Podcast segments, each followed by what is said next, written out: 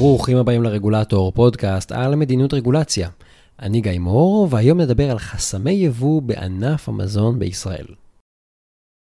בערך פעם או פעמיים בשבוע שואלים אותי כמה הרגולציה תורמת למחירי המזון בארץ ואיך אפשר להוזיל את מחירי המזון בישראל. בעיניי זאת שאלה גדולה ומורכבת אפילו פעמיים. פעם אחת, כי ענף המזון מכיל המון המון מוצרים והמון חוליות בשרשרת האספקה. תחשבו נגיד על גידול של מזון בשדות, קירור, שינוע, מכירה בחנויות. ואם רוצים לפרק את זה עוד יותר, יש גידול של צמחים, יש גידול של בעלי חיים, יש תעשיות מורכבות של עיבוד מזון ואריזה. זאת אומרת, זה מורכב. פעם שנייה זה מורכב, כי גם הרגולציה היא לא רגולציה ביחיד, היא רגולציות ברבים. יש רגולציה על שלבים שונים של ייצור המזון, וגם יש רגולציה מהמון כיוונים. בטיחות, בריאות, כשרות, חובות סימון, צרכנות, ועוד המון. בגלל שהנושא הזה כל כך מורכב, בפרק הזה אני נותן לכם טעימה. תשובה חלקית לשאלה הענקית הזאת על הרגולציה ועל מחירי המזון. ואת הפרק הזה אני מקדיש כדי להסתכל על מאמר בשם חסמי יבוא בענף המזון בישראל של איתי אתר. המאמר הזה מציג את חסמי היבוא לאחר חקיקת חוק הגנה על בריאות הציבור ומזון, חוק שאולי אתם שמעתם עליו בעיתונות, בעיתונות קראו לו רפורמת הקורנפלקס. החוק הזה עבר בסוף שנת 2015, ומעניין לראות מה קרה בעקבותיו בשנים שעברו. שווה להגיד שבעצם, מאחר שאנחנו הולכים לדבר על חסמי היבוא ועל רגולציית יבוא, אז רגע, להגיד למה יבוא חשוב בכלל, ולמה בכלל יש טעם לדבר עליו. אז ליבוא יש שלושה תפקידים מרכזיים בשוק המזון. קודם כל הוא מבטיח מגוון. תחשבו על מוצרים שלא מיוצרים בישראל בכלל, או שבחלק מהשנה אי אפשר להשיג אותם, או מוצרים באיכות מסוימת שאי אפשר להשיג בישראל. נניח אולי יש אה, גבינות שאי אפשר להשיג בישראל, או גבינות שבאיכות מסוימת אי אפשר להשיג אותן בישראל, או למשל אה, פירות וירקות שיש אותם רק בקיץ או רק בחורף. אז דבר אחד, מגוון. הדבר השני זה שיבוא פשוט יכול לאפשר להגדיל את כמות המזון. כן, אני יכול לייצר בישראל X אה, טונות של חיטה, אם אני אייבא מחו"ל, יכול להיות לי עוד חיטה. וככה אנחנו מונעים מחסור ומונעים מצב שבו המדפים ריקים. דבר השלישי זה שיבוא יכול לרסן עלויות מחירים, בגלל שאם ספק ישראלי או מוכר ישראלי רוצה להעלות מחירים, יכול להיכנס מוצר מזון יכולה להיכנס תוצרת מחו"ל שהיא יותר זולה, וככה להוריד את המחיר באופן ישיר. אז בואו נתחיל מהשורה התחתונה ונדבר על כמה מסקנות כלליות מהמחקר הזה של איתי יתר. דבר ראשון שהוא אומר זה שיעור המכס מתוך הערך של כלל המוצרים המיובאים לישראל עמד על כאחוז אחד בלבד בעשור וחצי האחרונים. זה ממש ממש לא הרבה. זאת אומרת, לצורך ההמחשה, שאם נבטל את המכס לח... לחלוטין על כל המוצרים המיובאים, המחירים שלהם ירדו במצרפי, במצטבר, באחוז אחד בלבד. זה כלום, לא, לא על זה מתלוננים. אבל זה היה כל המוצרים. נקודה שנייה זה על שוק המזון. בשוק המזון התמונה שונה. יש יותר מ-20 מוצרים עם שיעור מכס אפקטיבי, זה נקרא. מכס אפקטיבי זה אומר שהוא לא מייקר את מחיר המוצר, אלא שהמכס כל כך גבוה, שפשוט אף אחד לא מייבא את המוצר הזה. זאת אומרת, זה הופך את המוצר ליקר בצורה כזו שאף אחד לא מביא אותו לישראל בכלל. ואז נקרא מכס אפקטיבי, כי הוא פשוט חוסם את היבוא בצורה אפקטיבית. באותם 20 מוצרים, יותר אפילו מ-20 מוצרים, שיעור המכס גבוה מ-50% משווי המוצר. והמחקר מצא שיש שבעה מוצרים נוספים מעבר לאלה, שהמכס עליהם גבוה מ-100% מערך המוצר. בשפה פשוטה, מכס כזה מכפיל את מחיר המוצר. אתם משלמים יותר כסף לרשות המיסים ממה שהולך בסוף ליבואן וליצרן מזון. זה חסם יבוא, ואז באמת אין יבוא של אותם מוצרים. אז גם רשות המיסים לא רואה מזה כסף, כי לא מייבאים אותם. יש במאמר הרחבה על הנושא הזה, וגם התייחסות לחלוקה של מכסות יבוא, זה בעצם הקלות במכס. קיבלתי מכסה נגיד לייבא חמישה טון של חמאה במכס מופחת, אז בעצם זה הקלה. אפילו יש אזכור של רפורמה שאני קידמתי, בא לכם להסתכל, לעמודים 245, 40, 246 במאמר, אבל כל זה התייחסות למכס. ואם אתם uh, עוקבים אחרי הפודקאסט, אתם יודעים שבעיניי יש מספיק דיון על מיסים ועל מכסים, אין מספיק דיון על רגולציה ממש. ולכן נעזוב רגע את עניין המכסים ונעבור לחלק הבאמת מעניין, הרגולציה על יבוא מזון. בעצם המאמר מדבר על חוק הגנה על בריאות הציבור מזון שנחקק ב-2015. זה בעצם רגולציה של שירות המזון הארצי במשרד הבריאות. ומה שהמאמר טוען זה שהחוק הזה שיפר משמעותית את תהליך היבוא, אבל רק עבור מוצרי מזון רגילים במירכאות כפולות. בעצם החוק מבדיל בין מוצרי מזון רגילים למוצרי מזון רגישים. עבור מוצרי מזון רגילים, שיטת היבוא שלהם הותאמה למקובל בארצות הברית ובאירופה. יש תהליך ממוחשב, יש שחרור מהיר מהמכס, השחרור מהמכס הוא על סמך הצהרה של היבואן, זאת אומרת לא בודקים כל מוצר, יש בדיקה מדגמית, זה פיקוח, ויבואנים צריכים להצהיר, זאת אומרת מעבירים אליהם אחריות והופכים אותם לגורם שיותר מעורב ולוקח על עצמו יותר אחריות. אבל, וזה אבל ענק, כל מה שאמרתי עד עכשיו רלוונטי רק למוצרי מזון רגילים. החוק לקח את הקטגוריה של מזון רגיש ולפי המחקר החמיר את הכללים שחלים על הקטגוריה הזאת. המזון בקטגוריה של מזון רגיש עדיין כפוף לתהליך ארוך, לתהליך ידני ומאוד מאוד בירוקרטי. היבוא של מזון כזה כפוף בין היתר לאישור פרטני מוקדם, זאת אומרת, קודם כל אני צריך לבקש לייבא, ואז אני ממתין, ורק אז מאשרים לי לייבא, ורק אז אני מעלה את המכולה שלי על אונייה. אני צריך לשלוח דגימות לבדיקות מעבדה. וגם יש כפל בירוקרטיות, כי לרוב מוצרי המזון הרגישים כבר קיימת רגולציה בישראל שממילא חלה עליו. אז בעצם המוצר הזה מיוצר בחו"ל, נבדק שם, ואז עובר גם בדיקות של רגולציה כאן בארץ, ויש חפיפה. המאמר מציג ביקורת מאוד מאוד חרופה על הרגולציה בתחום של מוצרים רגישים. אני אביא ציטוט, איתי יתר כותב, להגדרה של מזונות רגישים בחוק המזון אין אח ורע במדינות מפותחות אחרות. ההגדרה למזונות רגישים בישראל אינה ברורה דייה ונעשית על פי קריטריונים שרירותיים לסיווג מזון, בסוגריים לפי סוג המוצר, לא על פי ניתוח סיכונים. סוף ציטוט. אז בגדול מה שמוצא איתי אתר זה שהשיפור משמעותי במזון הרגיל, אבל יש החמרה מאוד מאוד משמעותית במזון רגיש. והנקודה החמישית ששווה להזכיר זה שקיימים עוד חסמי יבוא. זאת אומרת, מעבר לרגולציית המכסים ששמנו בצד ומעבר לרגולציה של שירות המזון שנקבע בתוך החוק הזה, יש עוד חוקים ועוד רגולציות. למשל, בענף תוספי התזונה יש גם רגולציה על יבוא, אבל גם רגולציה מיוחדת על סימון המוצרים. וכמובן שיש גם תהליכי שחרור מוצרים בנמלים, שם יש פיקוח ואכיפה ופרוצדורות של הנמל, בדיקות מעבדה, כמה אני דוגם, למי אני מעביר, תוך כמה זמן חוזרים אליי. אה, זאת מערכת מאוד מאוד מסועפת, ככה שהתמונה שהוא מצייר, צריך להגיד, היא כרגע תמונה חלקית, וגם מה שאני מתאר כאן, זה ממש קצה קצה של צ'ופצ'יק. כל החסמים האלה, אבל, שאנחנו מדברים עליהם, נקראים חסמים רגולטוריים ליבוא.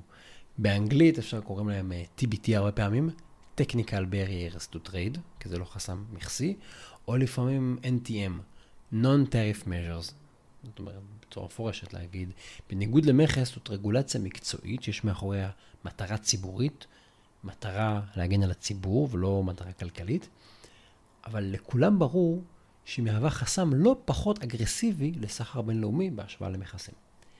כל מה שאני מתאר כאן לגבי המאמר הזה והתיאור מתייחס רק לרגולציה של שירות המזון הארצי במשרד הבריאות, למרות שיש עוד רגולטורים ועוד רגולציות, כמו שאמרנו. בואו נדבר רגע על התהליך שטיפה יהיה יותר ברור איך נראה התהליך ואיך הוא פוגש את היבואן. אז אפשר להגיד שבאופן גס התהליך מורכב משלושה שלבים מרכזיים. בשלב הראשון, היבואן צריך להירשם. זה שלב טכני במהותו, הוא לא קשור למשלוח ספציפי, זאת אומרת, יבואן יושב במשרד, מגיש טפסים, מצרף מסמכים.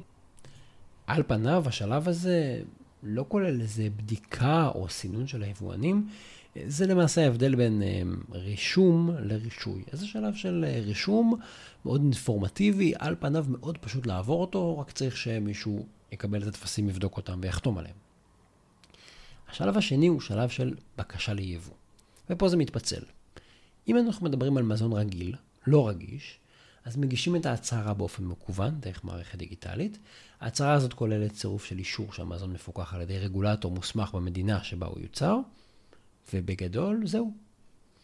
כמובן שיש פיקוח מדגמי, זאת אומרת, לא בודקים כל משלוח שמגיע לארץ, לא פותחים כל חבילה, בודקים חלק לפי אה, מודלים מסוימים. אה, לפי המאמר הם בודקים עד חמישה אחוז מהמשלוחים. אבל זה בדרך כלל מידע מודיעיני, כנראה לפעמים בודקים יותר, לפעמים פחות. זה המזון רגיל. אם מדובר במזון רגיש, אתם תצטרכו להגיש בקשה הרבה הרבה יותר מפורטת, לצרף אליה המון המון מסמכים שמוכיחים שהמזון הזה בטוח. הדרישות כאן יותר מחמירות גם ברמת התוכן וגם בפרוצדורה והבירוקרטיה. וזה באמת הדבר המעניין, התהליך הבירוקרטי. אמרנו שבקשה ליבוא מזון רגיל מוגשת במערכת מקוונת, אבל בקשות ליבוא מזון רגיש צריך להגיש ולמלא ידנית. ככה. שלב שלישי, שחרור. אז נרשמתם, יש לכם אישור מקדמי לייבא את המוצר, עכשיו העליתם את המוצר למכולה, לספינה, הוא הגיע לארץ, עכשיו אתם בטח רוצים לשחרר את המשלוח מהנמל ולהכניס אותו לישראל. בשלב הזה אתם צריכים להגיש בקשה נוספת, בקשה לשחרור המוצר מהנמל. וגם כאן בקשות למזון רגיל מוגשות באופן מקוון, ובקשות לשחרור מזון רגיש מוגשות באופן ידני. כמו שאמרנו, שלב השחרור יש ביקורת מדגמית, בודקים חלק מהם, לוקחים בדיקות מעבדה, בדיקה ויזואלית, יש כל מיני סוגים של בדיקות. באופן טבעי, המזון הרגיש נבדק יותר מהמזון הרגיל. זה בגדול התהליך. עכשיו שאנחנו מבינים רגע את התהליך באופן גס, שלב ראשון של רישום, שלב שני של בקשה ליבוא, שלב שלישי זה שחרור ובדיקה בנמל, אפשר לדבר על העלויות. לכל דרישה כזו, לכל דרישה בכלל, יש עלות. למשל, לאסוף אישורים מהרגולטורים ומהמפעל בחו"ל זה לוקח זמן, זה התעסקות מולם, לפעמים רוצים כסף, אגרה, אגרה של לייצר העתק, אגרה של לייצר מסמך באנגלית, אה, עותק נוטריוני, תרגום של עורך דין, חתימה כזו. כמובן שבדיקות מעבדה, גם הדיגום, אני, חלק מהמוצרים שלי אני לא מוכר, אני משמיד ושולח למעבדה, כסף למעבדה, כסף לשליח שמביא את זה משם, כל ההתעסקות, זמן העבודה מול המעבדה. הפיקוח שלי על כל שלבי הייצור כדי שאני אוכל באמת להגיד שבדקתי והכל בסדר, ועוד ועוד ועוד. ולכל שלב כזה בתהליך, אנחנו רואים שיש עלות. מילוי בקשה של טפסים, המתנה לקבלת האישור, העיכוב בנמל, אגב, כל יום בנמל עולה הון תועפות. המאמר הזה הוא מאמר קונספטואלי, הוא לא נכנס לכימות העלויות של הרגולציה, אבל הוא כן מציג לדוגמה השוואת מחירים של תוספי תזונה בין ישראל לבין ארצות הברית. ולפי המאמר מדובר בפערים עצומים שהם עשרות אחוזים ולפעמים מאות אחוזים. למשל, בישראל המחיר של תוסף ברזל הוא גבוה מהמחיר בארצות הברית ב-103 אחוז. המחיר של שמן אומגה 3 גבוה ב-140 אחוז. ואגב, אלו לא המוצרים הפערים הכי גבוהים. לא בחרתי את דוגמאות הקיצון. המאמר מזכיר מחקר שבוצע על ידי משרד הכלכלה ולא פורסם, שלפיו רפורמת הקורנפלקס הפחיתה את העלויות הבירוקרטיות, שהביאה להוזלה של 2.6% מעלות המוצר עבור מוצרי מזון רגילים, אבל לפי המחקר הזה של משרד הכלכלה, הרפורמה דווקא הגדילה את העלות של הבירוקרטיה על מוצרי מזון רגישים ב-3% ממחיר המוצר. ולפי המחקר, הסיבה המרכזית היא זמני ההמתנה הארוכים לקבלת אישורים, הם יתארכו בבין 60 ל-90 ימים נוספים. זאת אומרת, אני ממתין הרבה יותר זמן, כמובן שכשאני ממתין, ה-time to market מתארך, העלויות שלי, אני משלם כקנסות למשל על זה שאני מחזיק את המכולה ולא משחרר אותה, אני משלם יותר שכר לעובדים שלי שצריכים לתחזק את התהליך, זה יקר. אז דיברנו על מכסים מול רגולציה של ממש, דיברנו על הרפורמה של חוק הגנה על בריאות הציבור מזון, מה שאתם מכירים כרפורמת הקורנפלקס, על ההבחנה בין מזון רגיל למזון רגיש, ועל התהליכים, גם ברשות התוכן וגם על התהליכים הבירוקרטיים. בואו רגע נסכם, ואני מסכם עם ציטוט מתוך המאמר, שאני חושב שהציטוט הזה מבטא את אחד הרעיונות שאני מציג כאן בפודקאסט באופן די קבוע. וזה הולך ככה. נוהל זה הוא דוגמה מעולה לאופן שבו בירוקרטיה תמימה לכאורה, שנועדה להגן על בריאות הציבור, ונעשית בצורה לא יעילה, עלולה להביא להשלכות מהותיות על מוצרי צריכה בסיסיים, וחמור מכך, להקשות על חסמי הכניסה לשוק ופגיעה בתחרותיות. אם אתם שואלים אותי, זו תמצית הקשר שבין רגולציה למחירי המזון בישראל. אם אתם רוצים תשובה קצרה, הנה.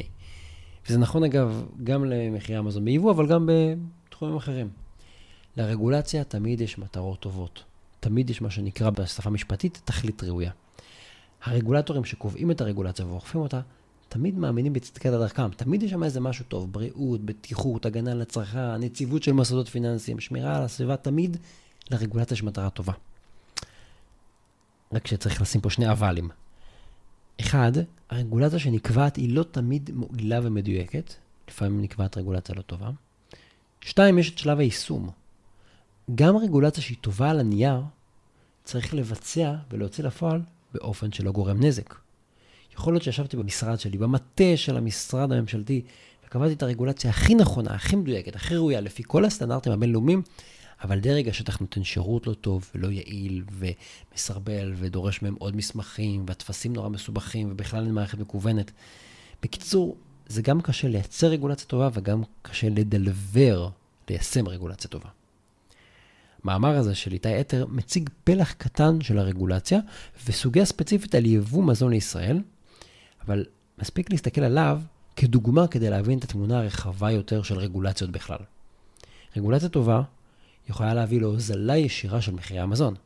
וזה בלי לדבר על כך שרגולציה טובה תאפשר לעוד מתחרים להיכנס לשוק, מה שיכול להוביל לעלייה באיכות ובמגוון ולירידת מחירים ולהנגיש מזון בסיסי לאוכלוסייה כולה. זה בעצם התועלת מרגולציה טובה, כשמדברים על הקשר בינה לבין מחירי המזון.